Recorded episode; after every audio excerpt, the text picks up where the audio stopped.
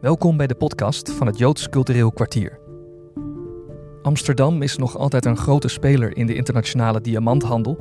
En ook het Joodse fundament ervan zie je terug in de drie belangrijkste overgebleven firma's: Ascher, Koster en Gazan.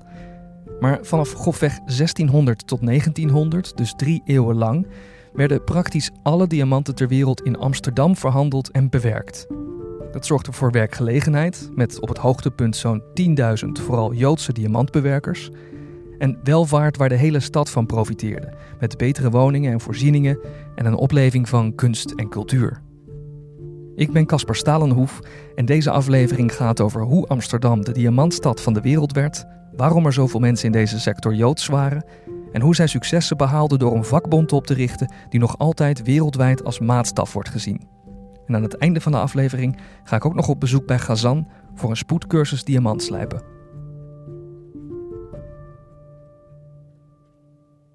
In de 16e eeuw worden Portugese Joden hun land uitgedreven.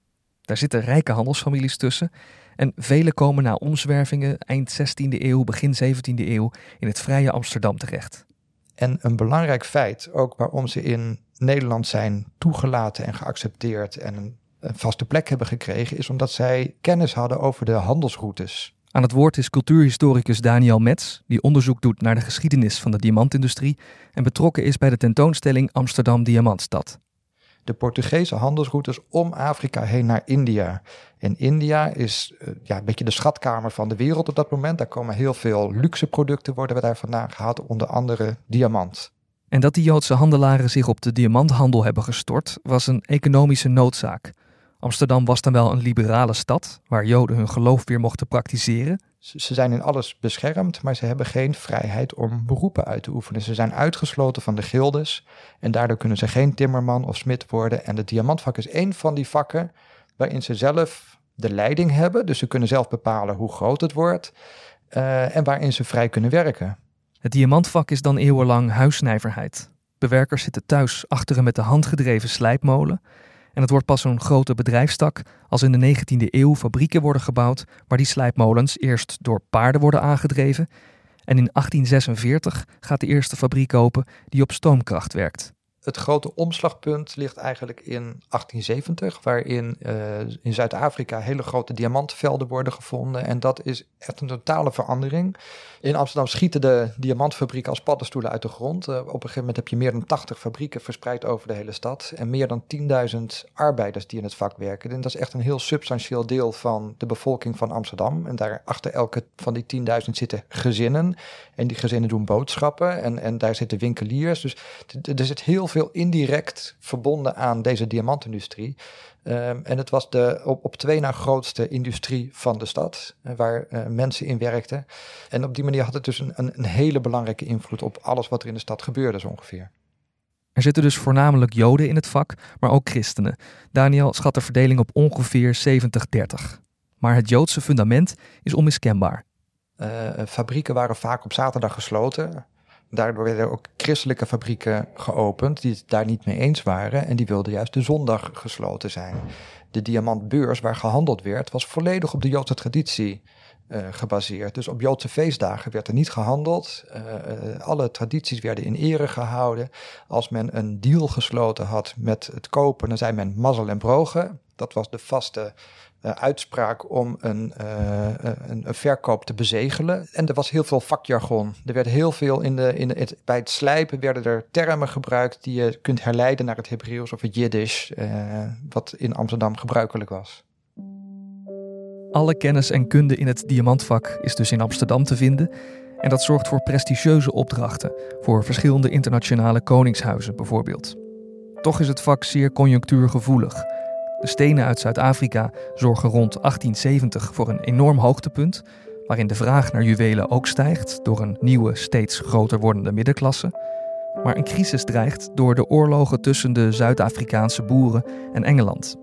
En met minder aanvoer van ruwe stenen is er minder werk, de prijzen gaan omlaag en de ongelijkheid neemt toe tussen de verschillende disciplines binnen het vak, tussen de beter betaalde klovers en snijders en de lager betaalde slijpers maar ook tussen het Joodse en het christelijke aandeel van de industrie.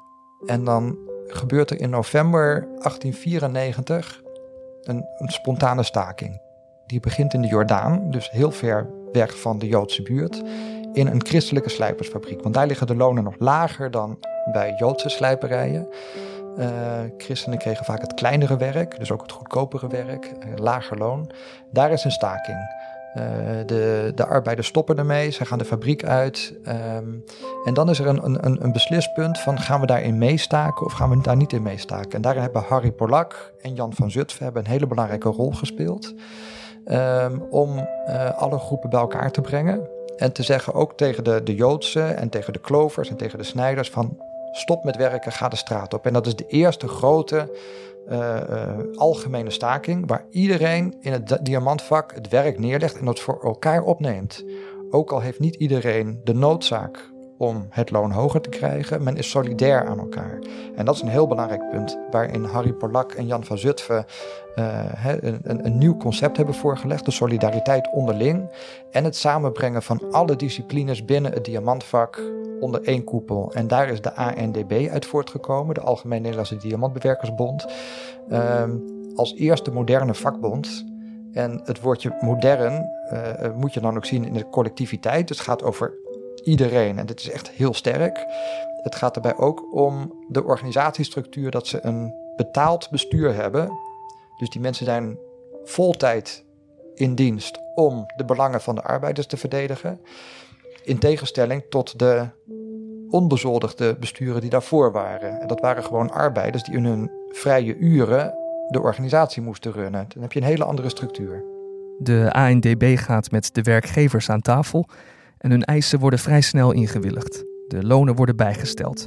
Er komen lijsten met minimumlonen voor de verschillende werkzaamheden. In de jaren die volgden hebben ze heel veel wapenfeiten behaald. Uh, de achtuurige werkdag uh, is als eerste ingevoerd bij de diamantbewerkers, bij de ANDB. Uh, eh, wat jaren later de 40-urige werkweek, wat we nu heel normaal vinden um, is bij de ANDB begonnen en is vanaf van de ANDB eigenlijk wereldwijd uh, gemeengoed geworden dat eh, bedrijven en vakverenigingen streven naar een 40 uren werkweek. En de ANDB heeft daarmee eigenlijk de basis gelegd voor de moderne vakbeweging, of het huidige poldermodel zou je kunnen zeggen. Er werd een stakingskas opgebouwd, er werden voorzieningen getroffen om ziek geworden arbeiders op te vangen en eventueel te laten omscholen. En uiteindelijk werd zelfs een betaalde vakantie normaal, en Harry Polak, de voorzitter van de ANDB, vond dat de nieuwe vrije tijd goed besteed diende te worden en zette zich daarom in voor kunst en cultuur. Het was ook zijn idee dat door uh, beschaving en, en culturele opvoeding, dat de arbeiders zich minstens op hetzelfde niveau konden plaatsen als de werkgevers. Uh, in muziek, in cultuur, in literatuur, in toneelspelen, in, nou noem alle kunstdisciplines op. Uh, het werd de arbeiders aangeboden en die hebben zich echt eraan gelaafd en, en zich volgezogen. de ANDB had ook een eigen bibliotheek in het bondsgebouw. Ehm, er werd heel veel gelezen, er werd muziek uh, gemaakt, uh, er waren zangverenigingen, noem maar op. En dat, dat was echt florerend. En, en het was echt een cultuur van besteed je tijd goed, elke minuut telt. En wat ook bijzonder is vanuit de diamantindustrie, is dat er binnen één en soms twee generaties mensen van arme sloebers tot intellectuelen zijn opgeklommen. In 2019 is het 125 jaar geleden dat de ANDB is opgericht die via een aantal fusies uiteindelijk is opgegaan in de huidige FNV. De successen van de ANDB leven daarmee voort, maar de Amsterdamse diamantindustrie zelf werd al na 1900 steeds kleiner. En dan wordt de toppositie overgenomen door Antwerpen, waar ondanks een zusterorganisatie van de ANDB de lonen veel lager waren. Dus heel veel industrie is van Amsterdam naar Antwerpen uitgeweken. Zowel de arbeiders als de fabrikanten, die konden daar goedkoper produceren en ook geld verdienen. En dat is een beetje de langzaam de sluipende ondergang van Amsterdam geworden. Met de, in de jaren 30 dan de, de, de grote economische crisis. Waarbij heel veel bedrijven in Amsterdam het niet gered hebben en zijn gesloten. En de nekslag krijg je dan in de Tweede Wereldoorlog. Waar met de bezetting van Nederland door Nazi-Duitsland het diamantvak in het geding kwam. Omdat het zo'n groot aandeel uh, van Joodse diamantbewerkers had.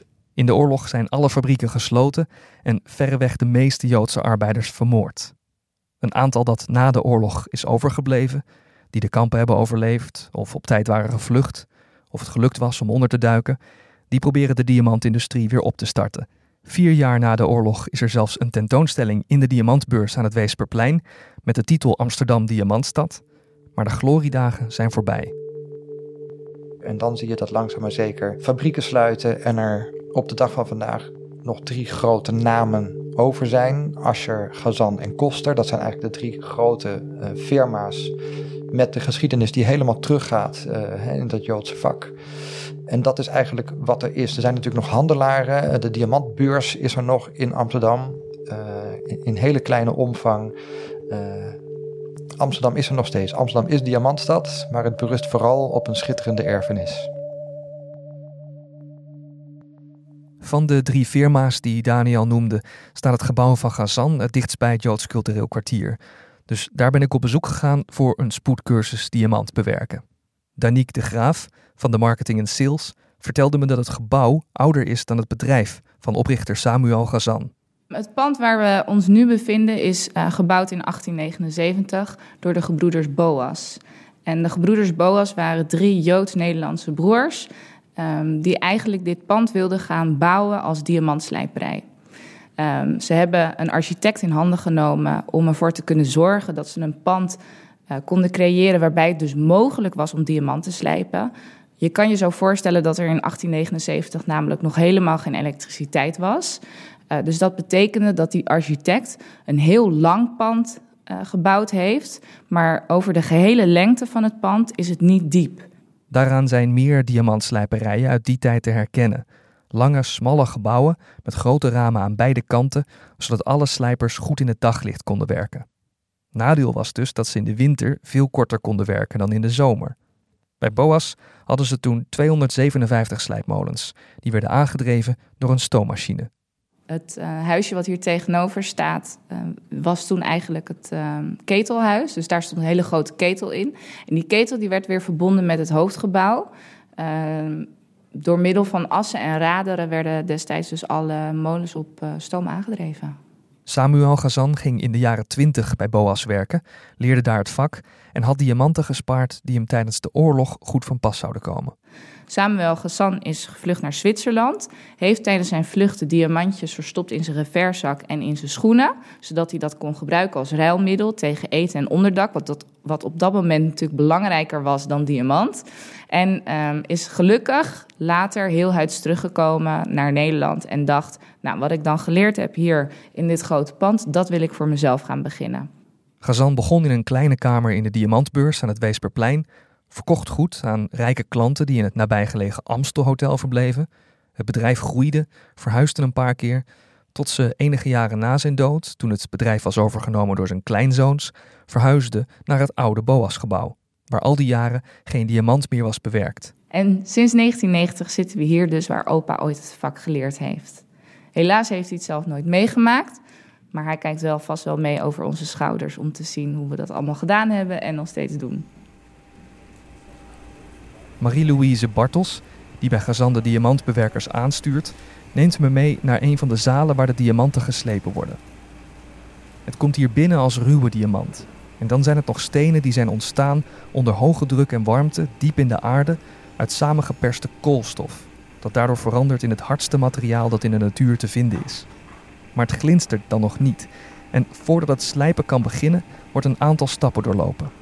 En dat zijn die verschillende disciplines die vroeger door verschillende en verschillend betaalde arbeiders werden uitgevoerd. De eerste stap is het zagen van de diamant. Dan wordt de diamant wordt tussen twee pennen geklemd en tegen een fosforbronzen schijfje aangeduwd. Die is ingesmeerd met diamantpoeder en olijfolie. De diamant die er tegen aangedrukt wordt, zal na ongeveer 8 uur in twee delen vallen. Omdat diamant zo hard is, kan het alleen met een andere diamant worden bewerkt. Wat hier steeds gebeurt door diamantpoeder met olijfolie te mengen en op een draaiende schijf aan te brengen. Met dat ruwe oppervlak kun je dan diamanten bewerken. Na het zagen komt het snijden. Dus uh, nou, mensen zien dit eh, apparaat natuurlijk niet. Kan je vertellen wat, wat hier gebeurt? Ik ga hier nu een uh, diamant snijden, oftewel rondmaken. Eén diamant zit tussen twee pennen geklemd. Die diamant die draait rond doe je met je voeten? Zet je hem, uh, ja, ik zet hem aan met mijn voeten. Gewoon aan en uit? In uh, een stok hebben wij een uh, andere diamant geklemd die we er tegenaan gaan drukken om dus de ene diamant rond te maken met de andere. Weer ja. diamant tegen diamant. Ja, precies.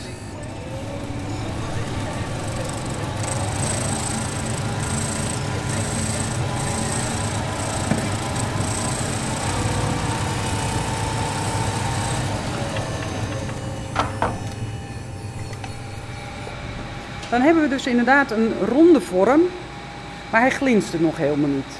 En dat is de bewerking die we hier doen. Het aanbrengen van de facetten op de diamant. Het zijn gietijzeren schijven. En die gietijzeren schijven die draaien ongeveer 3000 toeren per minuut in de ronde.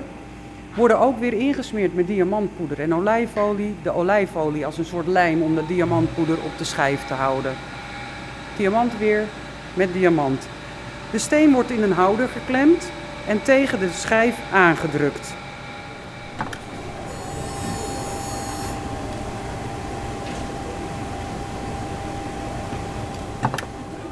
Steeds houdt ze de houder met de steen erin heel even tegen de schijf aan, brengt hem dan op ooghoogte, kijkt ernaar door een vergrootglas en gaat dan weer terug naar de schijf. En dat herhaalt ze steeds. Dus je kijkt nu gewoon wat je net hebt, een stukje wat je net hebt geslepen. Dat controleer ik of die groot genoeg is, of die net zo groot is als het facet wat daarvoor lag. Oh ja.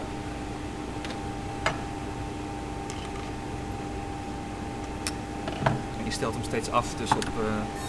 Ja, op de juiste graden en in verhouding ten opzichte van de andere facetten.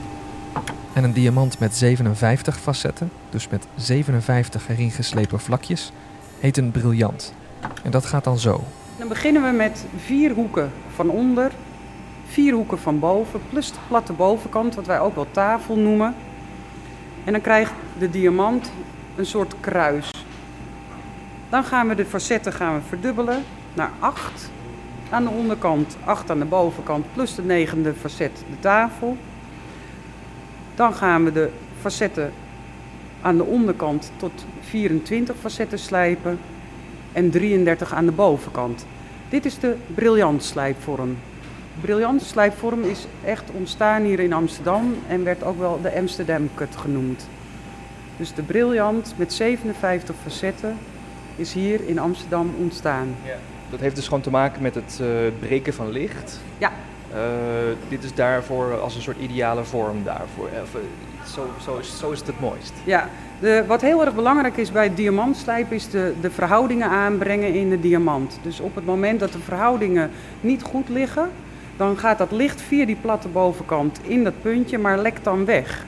En de kunst van de diamantslijper is dat je de verhoudingen erin brengt, zodat het licht erin gaat, maar weer teruggegeven wordt. Ja, want ik voel me af, hoe, hoe word je een goede diamantslijper? Waar moet je gewoon echt een goed oog hebben? Of, of een soort, hoe leer je Passie. dat? Diamant slijpen leer je als je het product waardeert. En als het gaat kruipen waar het niet kruipen kan. En dan heet dat passie. En als er passie is, dan gaat die bewerking vanzelf. Je moet kunnen communiceren, dat zeiden de oude slijpers eigenlijk altijd. Uh, de diamant praat met je en als je luistert naar de diamant kun je hem ook bewerken. Want je moet wel zeker van je zaak zijn, aangezien je ongeveer 60% van de oorspronkelijke steen eraf haalt om een optimaal glinsterende diamant te krijgen.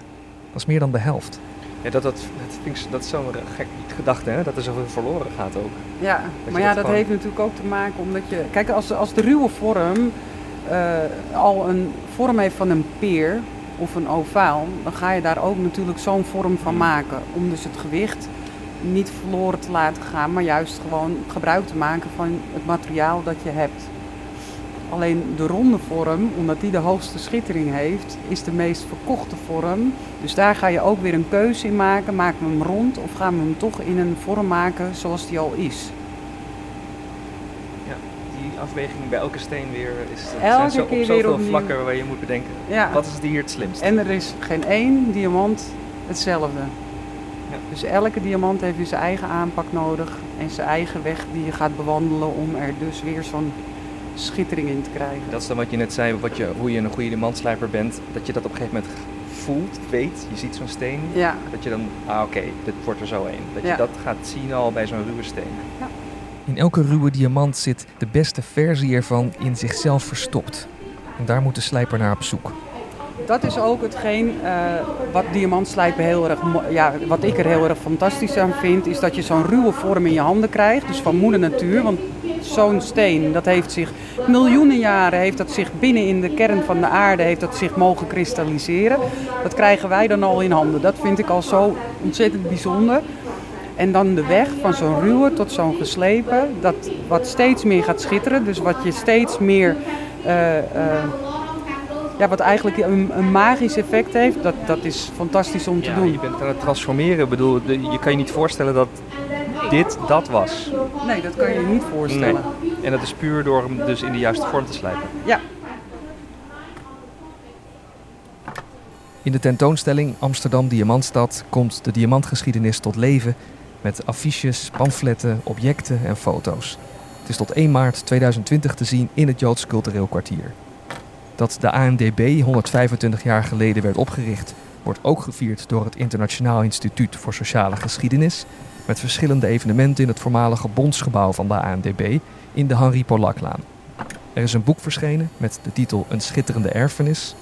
En het archief van de ANDB is digitaal ontsloten en te doorzoeken op de website diamantbewerkers.nl. Dit is het einde van deze podcast. Mijn naam is Caspar Stalenhoef. Wil je de andere afleveringen van deze podcast beluisteren of ons laten weten wat je ervan vond? Ga dan naar jck.nl/podcast. Bedankt voor het luisteren.